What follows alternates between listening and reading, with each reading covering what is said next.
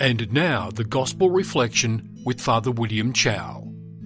In this Sunday's Gospel from Matthew, Jesus uses a parable, and we're all very familiar with what parables mean. And the parables are stories from our Lord to tell us and make a certain point on how it is that we are to improve our lives spiritually.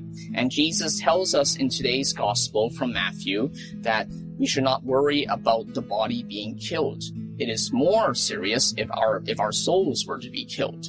So it's a very, very beautiful reminder in the life of a Christian, the life of a Catholic, that our lives here are only temporary. We are all on the journey towards God, and we should always be trying to remember that what we do here on earth through good works and doing other things that are helpful to our community, to our family and friends, God always rewards. So we should always not worry necessarily. One of the pleasures that I get to do is to visit the hospital in Bankstown.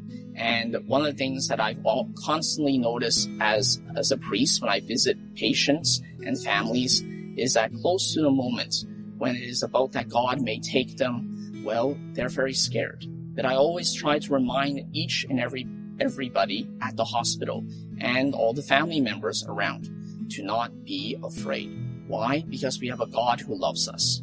And we pray to Almighty God that the soul of the person who may very well be lifted up, we don't know, but that person is in the hands of our Lord.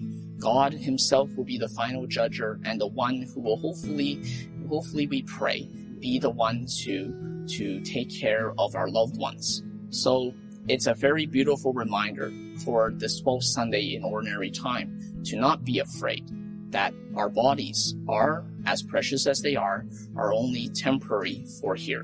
So may Almighty God help us that He protect our bodies, but also remind all of us that we are here temporarily and that our final destination, that journey, is to our Heavenly Father. Amen.